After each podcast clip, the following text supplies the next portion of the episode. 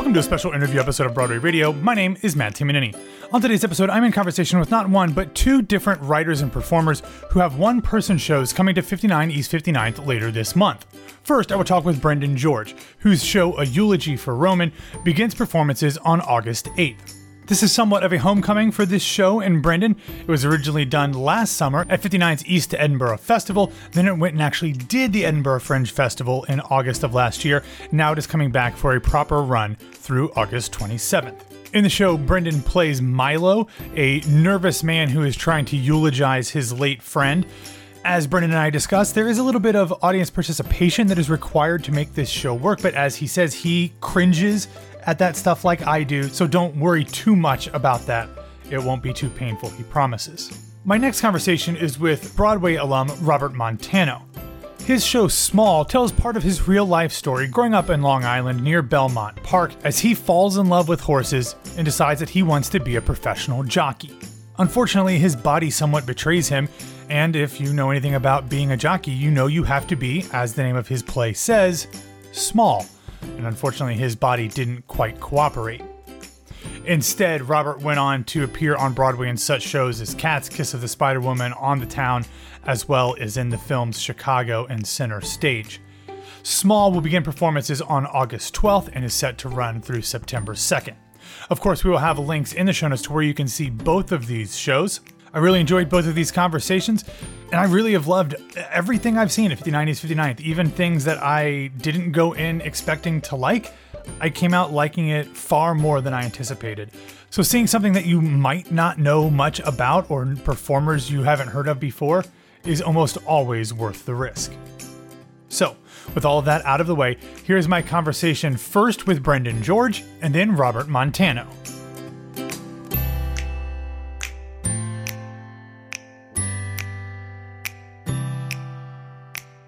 Well, Brendan, this is kind of a full circle moment for you. This is a show that you did at 59 East 59th last year, took it to Edinburgh, and now it's coming back for a full run. What is that kind of whirlwind transatlantic trip for this show back and forth and back again been like over the past year or so? Oh, it's it's incredible. I mean, we would have wanted to dream this big, but are cautious to dream this big. Uh, when you have a seedling of an idea. We we started this process actually the summer of 2020. Peter Charney, our fabulous director, uh, he reached out to me with this vague idea of a show. We weren't really sure. This was the first COVID summer, uh, so we had a lot of time on our hands, and you know, we really just focused on the concept of a show at that time that we really wanted to be something that was fundamentally theater, something that needed to be a shared space uh, with people live in the moment. And at that time, you know, he had even said offhand, like, oh, you know, something like Edinburgh Fringe. But, you know, that summer, everything was going virtual. The future of the Fringe and theater itself was a little up in the air. And then to get to, in only a matter of two years, which all things said and done was was pretty short order, to get to preview at 59, go all the way to Scotland, which I had never been to. I'd never been to the Fringe, and, play for international audiences and really see that dream come to fruition was already so rewarding. And then to get to now return to New York, uh, and we're getting to adapt the show slightly because it's it's somewhat immersive, it's somewhat site specific. So we had set it in Scotland for the Fringe run, and now we're resetting it in New York for this New York run.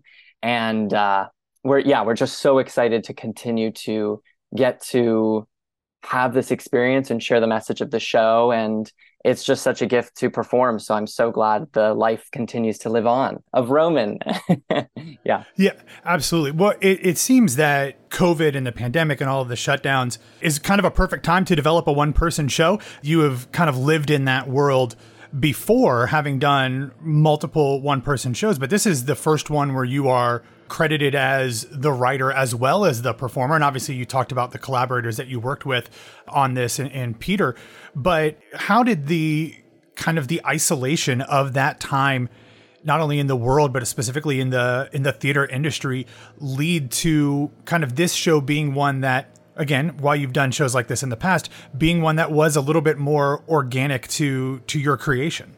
Yeah, um, yeah, you're spot on there. I mean, I felt so lucky to even get this call. I, I think we all, as artists and theater makers, it was such a challenging time. We were all going back to the drawing board about what our principles were and what we wanted to create, and we were just re reevaluating. And Peter reached out to me in, I think it was July, August time, and it was the perfect moment because we had maybe against our will, but we had the time and space to really sit on those questions. And he had such a passionate pitch of just, you know, we just ta- at first before we even got into the specifics of the show, we just got our principles aligned of, you know, what type of art we want to make, what type of theater we want to make, why is theater imperative, why is the form imperative, what is it about theater that has made it such an enduring art form for thousands of years, you know?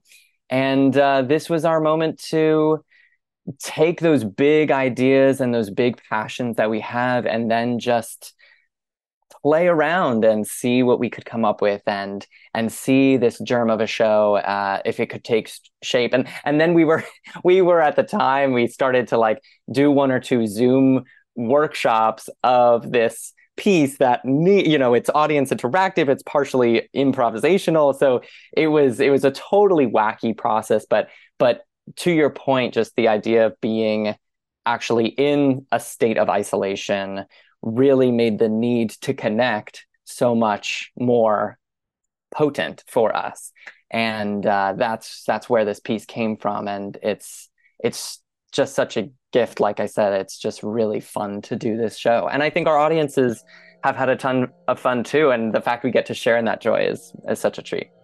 Well, you talk about the show being fun and it being a joy.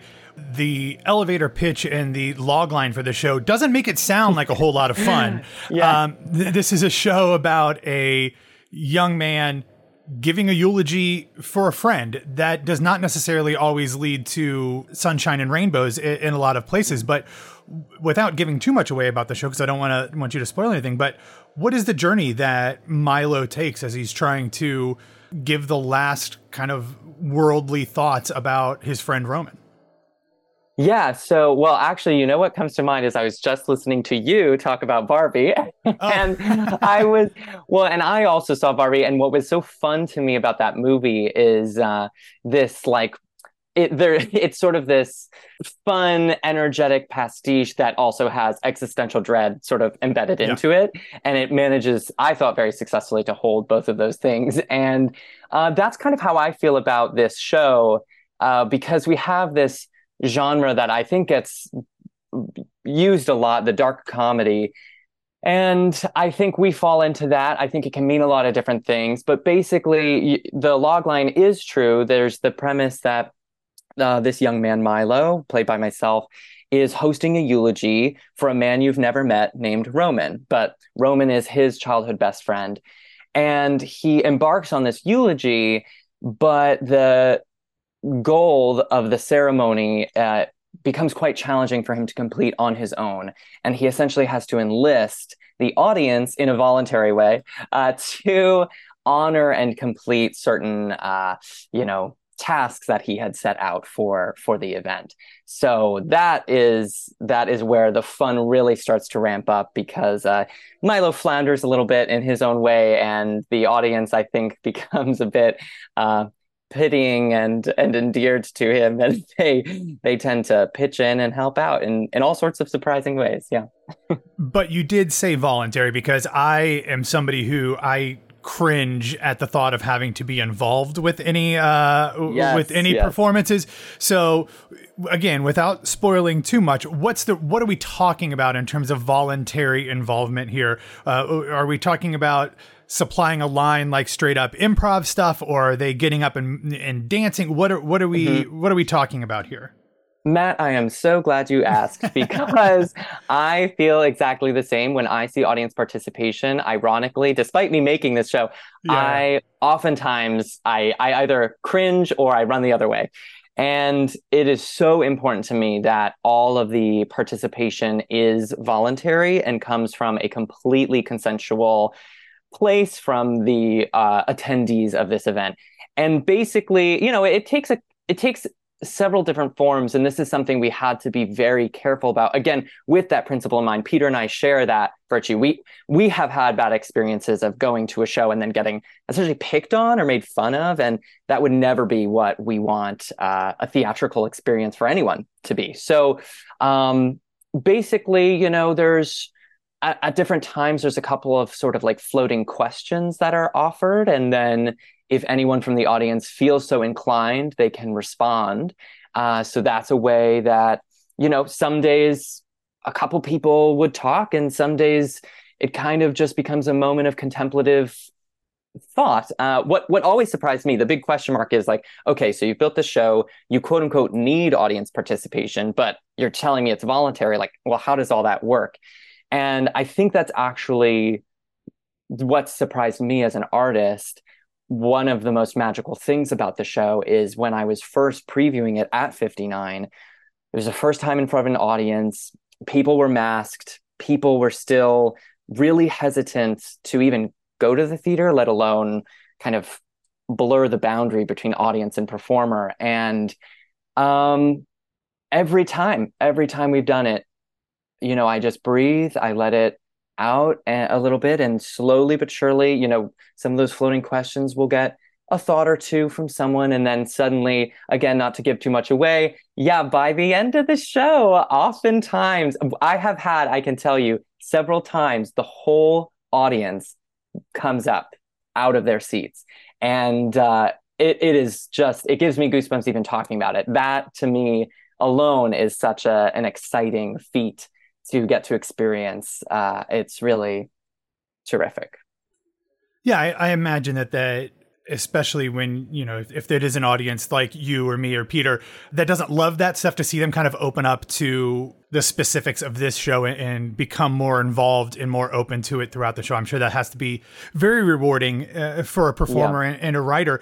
I, I do wonder that you said you did this for the first time when people were still masked and you know hopefully still some people are you took it over to Scotland, much different audience, I would imagine, uh, mm-hmm. than, than in New York. Now you're getting ready to bring it back there. Has there been a, a, a significant difference in terms of the audience reaction, the audience involvement between the two different runs that you've had? And then are you anticipating something even different from those two previous ones when it's back in New York starting on August 8th? Yeah, that is a great question too. We learned trial by fire. Like I said, I've never been to Scotland, never been to the Fringe. And what I found was in Scotland, I think the nature of the Edinburgh Fringe lends to this. People were really on board with the audience interaction in Scotland. In fact, they were almost overboard involved. Yeah, uh, yeah. Like there were moments because the show is so loose, it can feel like you're not at a play at all, and that that's by design. You know, we want it to feel like a young man is hosting a memorial. So people would suddenly start talking and doing things at all sorts of unexpected moments. There, that one woman came in with a continental breakfast and was eating waffles in the middle. Good for her. Good for her. You know, and she and, and she was the first person to speak to with a mouth full of waffle. And I was like, you know what?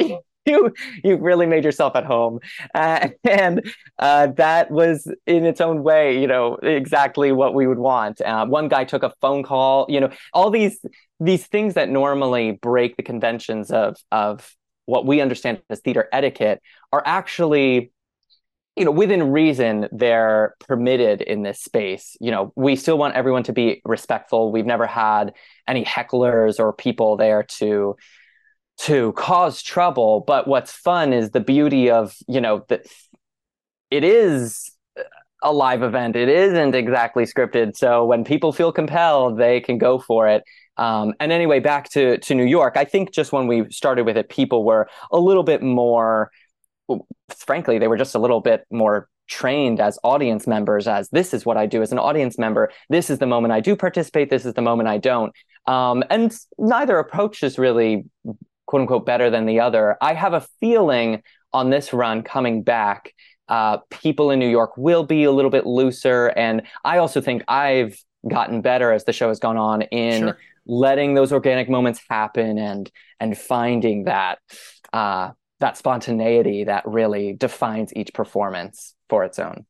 Yeah, the and I'm sure the mask mandates will you know, change some of that as well in New York to give people a little bit more feeling like there's not a, a barrier between you and them. But as you've done this, you you talk about there is fun to you know a pretty somber what what you would think is a pretty somber topic. What is what is that vibe? You kind of mentioned the whole, you know, Barbie being able to play in both worlds. What is the what is the the vibe and the feeling that you're going for with this while still being able to harness into the emotion of a of a eulogy, but so audience members know as they go in, this is what we're aiming for. Yeah, I, I think it's you know there there's parts of the Barbie uh, metaphor that hold and, and parts that don't. This is almost if if that's like a a bright sunny picture that then has sudden dark spots. This is maybe the opposite lens where it's set up more as a it is set as a memorial service. It is a serious circumstance, but then these you know kind of euphoric moments and and group experiences happen within that framework of all the conventions that we understand to be a memorial or or if, maybe we haven't been to, I actually, that was an, an interesting challenge. Is I, I haven't been to a ton of memorials, uh, sure. uh, thankfully, knock on wood. And I, um, that was part of the research of the show is like, okay, well, what's the structure of a typical funeral service? How is a eulogy typically structured? And so we kind of did our research into that and then then once we understood the conventions, we we burst that wide open as to what could happen at that sort of event.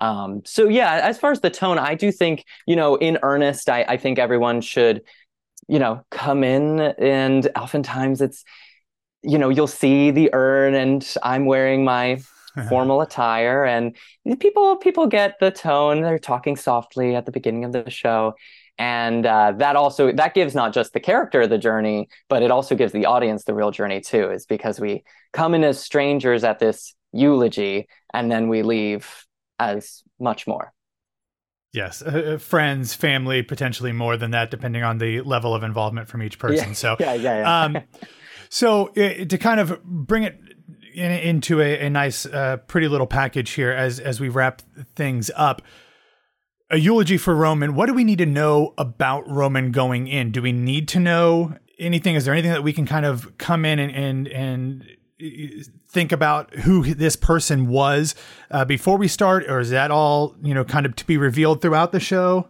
All reveal, all will be revealed. I would say uh, no prerequisites to attendance.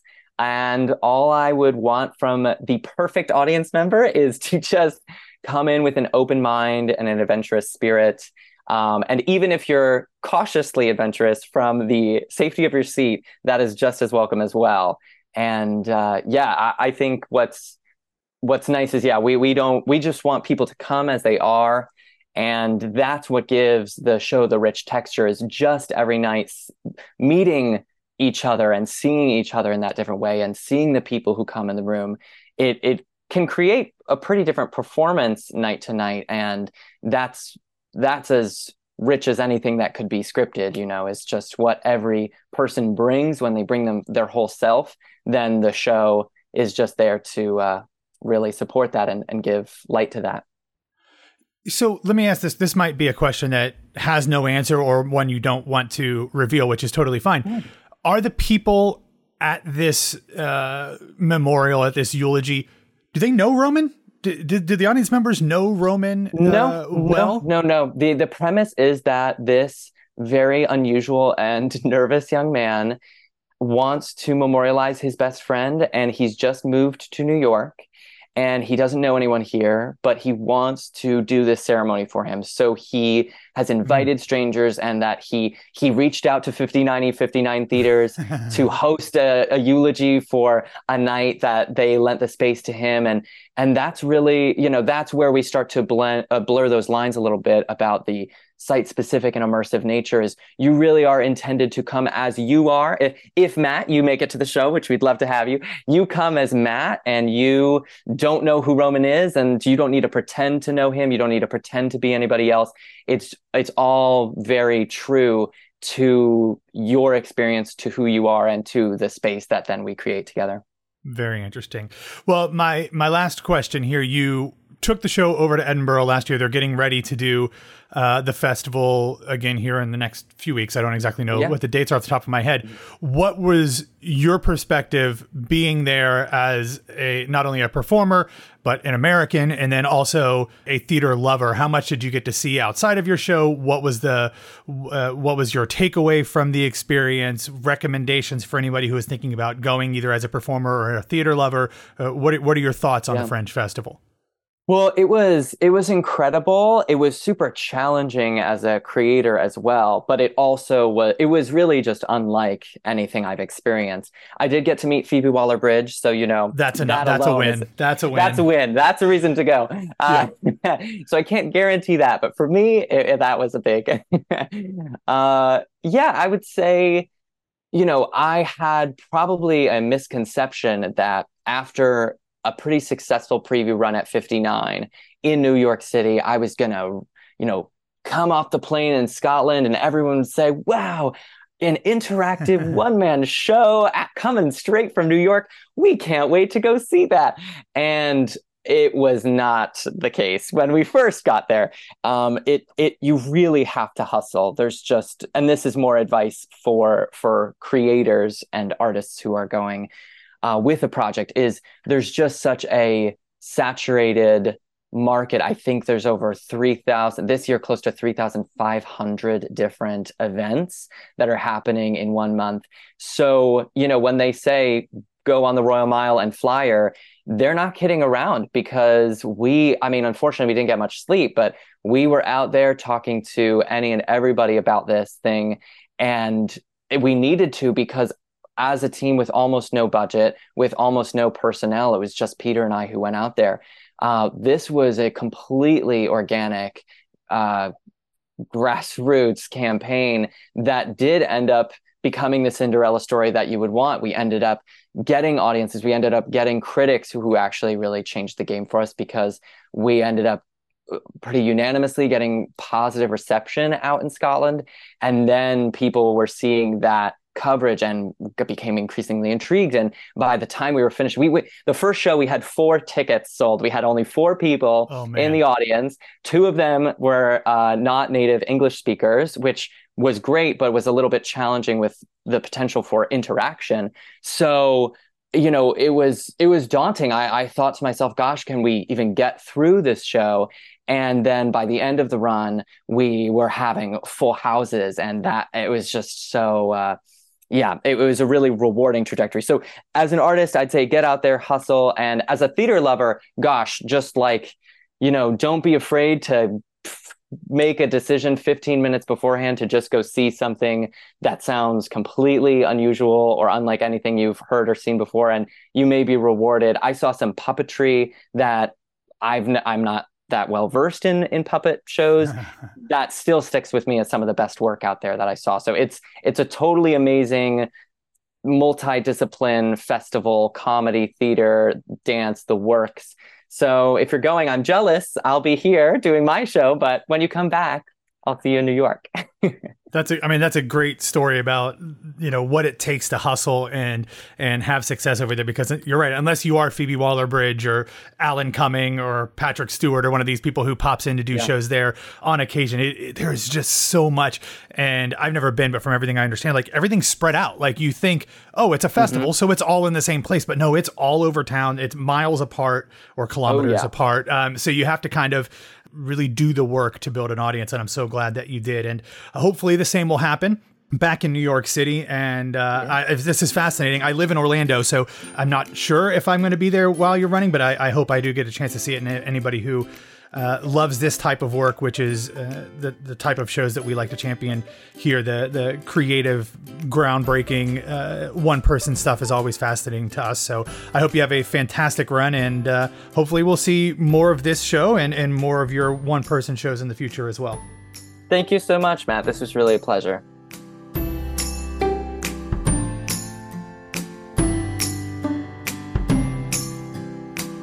And again, we will have information on how you can get tickets to a eulogy for Roman in the show notes. Performances are set to begin on August 8th. Next up is my conversation with Robert Montano, whose play Small begins performances at 59 East 59th on August 12th.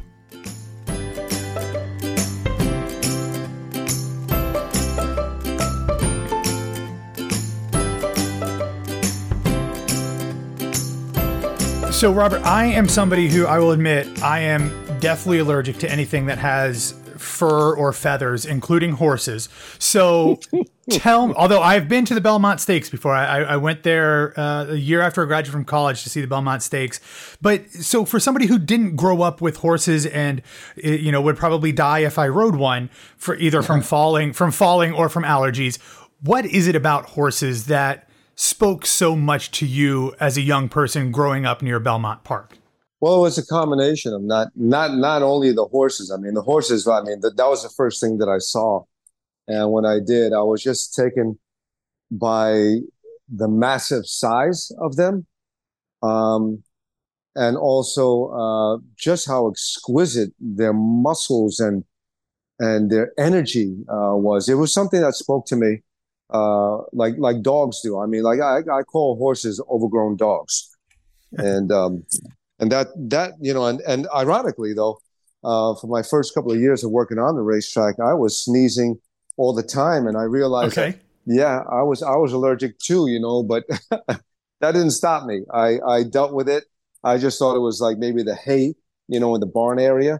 Um, but yeah, that never stopped me. I just I just you know the horses, um, they're magic. I, I it's hard to explain uh, other than that than what they were to me. I mean, I just saw that, and then to see these little men get on these 1200 pound animals and go at the speed that they're going. You know, I got to say, it's one thing uh, to watch it on TV, and there's another when you're actually watching it live and to see them just like just just run right past you. I mean, they're, they're, they're fast. They're, they're, they're gorgeous. I mean, they remind me of uh, ballet dancers in a way, um, but running.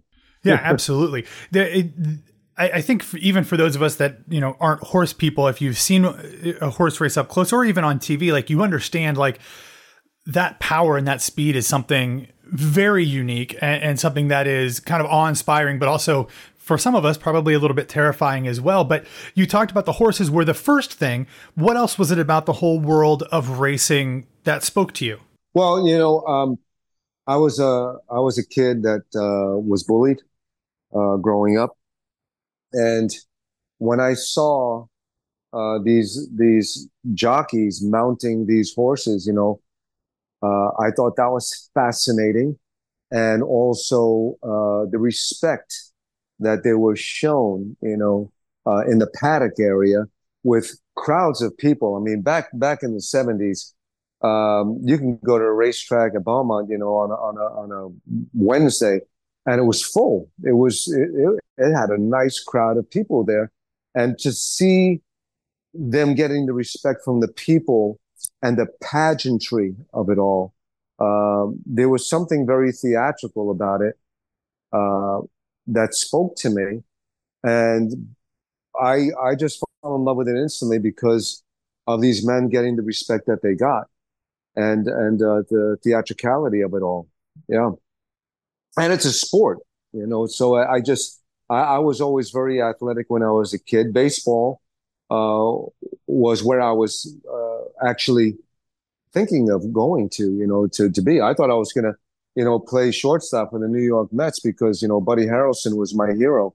And I, I kind of outgrew it. And not to sound, uh, I mean, I don't know how you, how you say this without sounding uh, not humble, but I, I, I was, I was pretty damn good, you know, at, at shortstop. And I had a, I had a great bat as well. And um, I just kind of, you know, got bored of it a little bit when I until I saw, you know, the thoroughbreds, you know, and uh, when my mother took me to the racetrack, I was like, holy, holy crap. This is, this is a whole other world that I have never been exposed to. And I just instantly, instantly fell in love with it. I, you couldn't get enough books in front of me and pictures and, and uh, I couldn't stop pestering my mother to take me again, you know, tomorrow, the next day. Yeah. Well, your your show small, which is getting ready to have a run at 59 East 59th coming up, starting on uh, on August 12th. It kind of dives into your real life experiences around professional horse racing.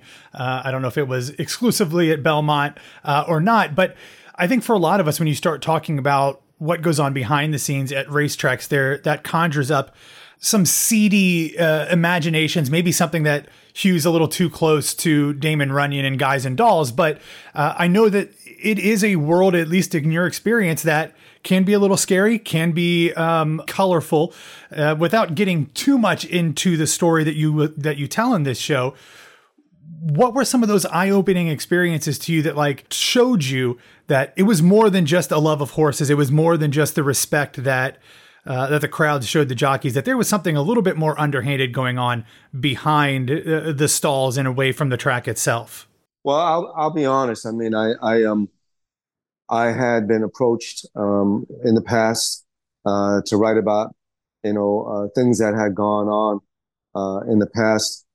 Uh I honestly, I, I, I veered away from that because my whole purpose uh, of writing this story was to to pay an homage to the racetrack and, and not bring it down. I think there's enough controversy that's going around it right now, which is, um, yeah, I think I think you know some of it, some of it, some is justified, but a lot of it, you know, uh, is not. And and um, as far as back in the day, you know, with any kind of crookedness, I mean, I only heard stories. I have never really been privy to it, uh, aside from my cousin who was approached, you know, by, uh, you know, some seedy people in the past. But, you know, he put that fire out real quick. And um, I was never really uh, concerned about it. That was not my whole purpose. I was just a, a kid who just wanted to ride and not not not just ride at you know some place where you pay you know twenty five dollars to go for a joyride. I'm talking about a thoroughbred racehorse and being in the thick of it all in the competition. My concern and my my focus was was really my weight and just uh, praying to God to keep me small every day. um, and um, you know, most men want to be you know, tall, dark, and handsome. I all I was concerned about was being, you know, uh, small, skinny, and emaciated. I just wanted to make the weight, you know, uh, because I was such a tall rider, not just tall, but big boned, you know. And uh, when you're that, when you have bones like that, you fill out, and you're really fighting Mother Nature. So my concern was was that that if I wasn't able to make the weight, I wasn't able to play in the game, and um, I you know I didn't really concern myself with any of that other stuff. That was that was none of my business, and uh, it was not something that uh, distracted me in any way. I was totally focused on on race riding and uh, making that dream come true. A buddy of mine, um, you know, uh, we, we we grew up together and thank God for him that he took uh, the photos that he took uh, of me while, when I was riding back then. But I was telling him after a while, it's like, you know, please, you know, you got to stop. I'm going to do this for the rest of my life. So you have plenty of time to take all the photos. And uh, that's how I thought. You know, I I I was so disciplined and and so uh, tunnel visioned that this is all I ever wanted to do. You know, this is all I ever wanted to do was to be on the back of these horses and uh, to be one with them and just to be in sync. And it's it's like a dance, you know, you're you're dancing together. Um, and that's that was my focus. Yeah. Yeah, and obviously very well done on the transition there. Your life did move from dancing with a horse on a track to actual dancing. When did that change take place? What was the impetus there? You know, a lot of the press materials talk about realizing the darker side of the sport, but you kind of talked a little bit more about maybe the size of it. Was it just, did you just get too big to be a jockey? Is that what pushed you in a different direction?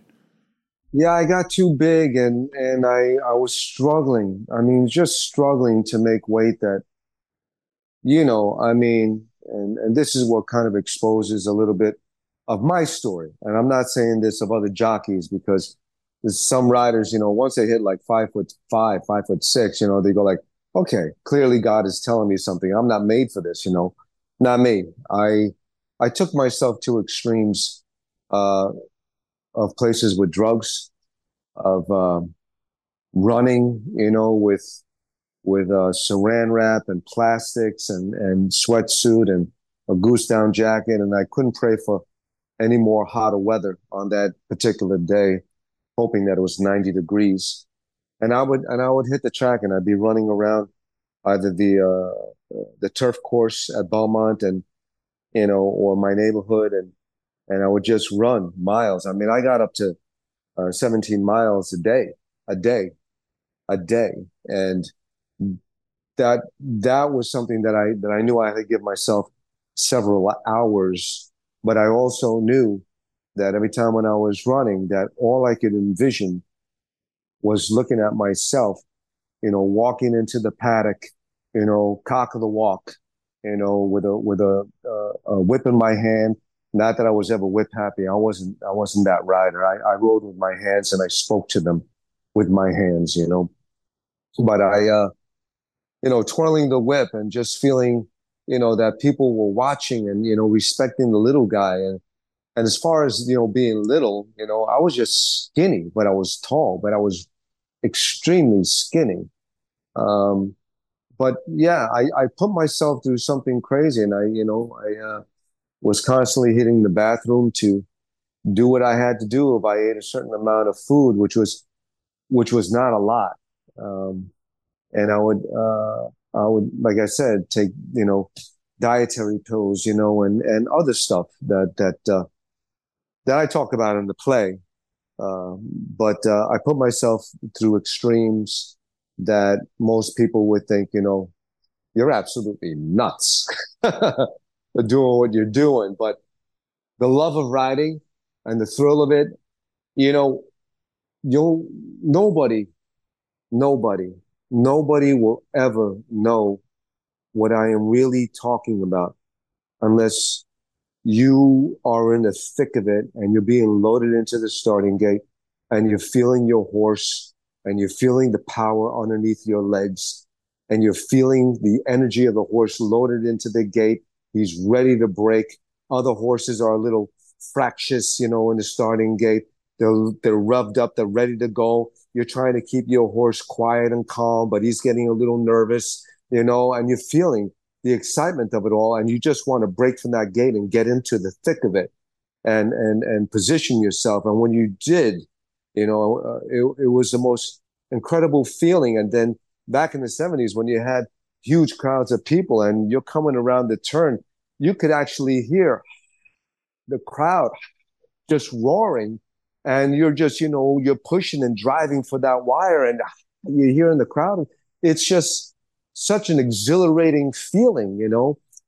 And though I I I I, I never won a race, you know, I would always pop out off that that horse, you know, give him a big smooch.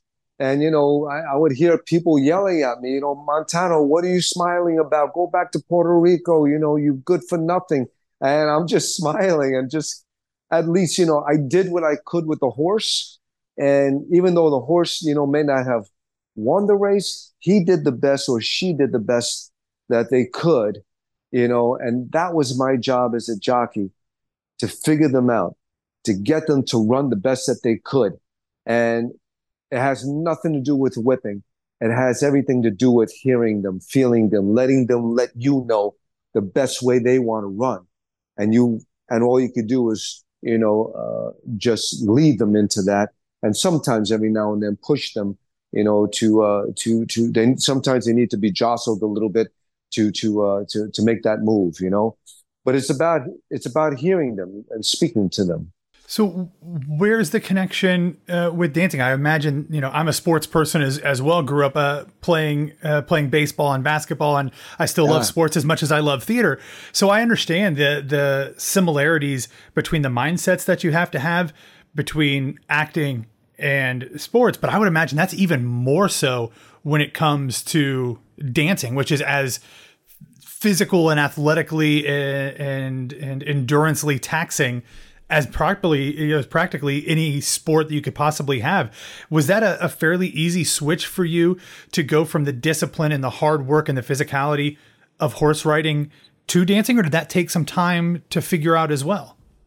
Well, the structure of everything that you just said, the discipline, you know, the passion and uh, uh, uh, working hard. I mean, working hard has never been something I ever shied away from. I, I, I enjoy working hard. Um, and I was able to to transfer uh, that that discipline and that structure uh, into dance.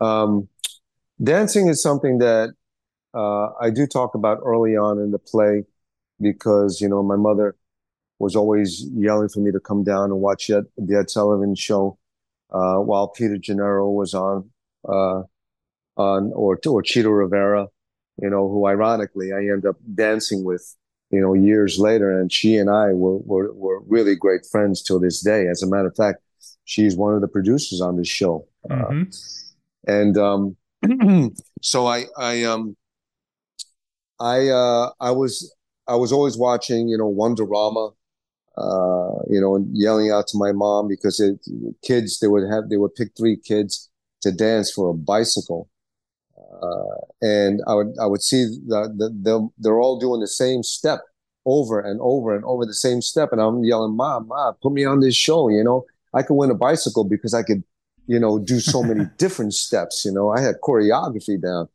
Um, but you know, I had my heroes. You know, back then. Um, uh, watching Soul Train was was was one of the uh, greats for me you know. But I, I was also really, really smitten by the movie of West Side Story. Um, and then later on in years, you know, uh, Saturday Night Fever. And um, yeah, so so something tragic happened um, while I was uh, uh, riding, you know, uh, at Monmouth Park Racetrack, and um, somebody very close to me had passed away, and this person uh, was a jockey, and uh, I didn't know what to do with my life after that. I uh, became very withdrawn and uh, probably depressed. I mean, uh, we didn't really know back then, you know, but I, I, I think I was depressed, and and I just I wasn't doing much of anything. I was galloping horses at the racetrack. Uh, I was uh, not riding races anymore. I was just too big. I just didn't know what to do with my life. And um, my brother Steven uh, was grooming horses, you know, on the racetrack. I, I brought him on the racetrack with me. He he uh, he fell in love with it as much as I did, but he already he knew he wasn't going to be a jockey. He didn't want to ride. He just wanted to groom horses and uh, maybe be a trainer uh, out of that. Um, but you know, we were uh, working at Saratoga Racetrack uh, after this person had passed away. Uh, and he said to me, you know, you, you know, you really got to get out of this funk. You, you, know, let's go to the Rafters Disco, you know, here in Saratoga, and and I would go there. And mind you, I, I was I was very skinny. I had major buck teeth. I mean, I could hang clothing off of them. Uh, that's how far away from my, my mouth it was, and uh, and split. And um, you know, I I I I, uh, I was dancing. I was that guy dancing by myself, but I was dancing more out of anger. I I was feeling that that that that angry dance. You know, just trying to get something out unconsciously. Um, and it wasn't until you know after going to the clubs after a while with my brother that I was starting to feel different about it, and I was starting to feel good about it after a while. I was feeling that this was a means of escape that physically I can get something out, but at the same time, I was feeling in tune with the music, like I would feel in tune. I'm being on top of a, the back of a horse. And it wasn't until, you know, uh, girls, girls started to ask me to dance because they felt I, I, I had rhythm, that I, that I was a, a good dancer, that, uh, that, uh, I felt like, wow, you know, maybe there's something to this. And then after that, you know, trying to follow uh, John Travolta's, you know, th- uh, thread, you know, entering myself in dance contests, and and uh, and then things started to change for me. Then I started to take it a little more seriously, and I won't say too much because uh, it's part of the uh, the ending of the show. Yeah, yeah, yeah. So we'll, we'll leave it there. I will we'll wrap up on this without giving away, like you said, the ending of the show or any uh, any further details that you get into. If people are going to come over to see Small during August, uh, running through September second, what is what is the vibe of the show? What do they what do they get out of it? Obviously, it goes deep into your own personal life, the the highs and the lows. But what is the what is the feeling that they can expect while sitting in that theater? Well, you know, I mean, it, yes, it, it is highs and, and there are lows, you know, and, and, and when I wrote this, I, I wanted, I wanted to not only, uh, uh, share my, my, uh, the, the good things that happened, but also my blemishes, you know, because I'm just the average Joe like anybody else, but it ends triumphantly and people end up feeling good at the end of the story. And I've had people come up to me, you know, and say to me, Jesus, you make me want to try the things that I've always been fighting to do. Mm-hmm. And now you've given me the impetus to, to go for it. Um, so yeah, it, it, it, ends on a very, very upbeat, up note and, um, and they walk out of there dancing. Yeah.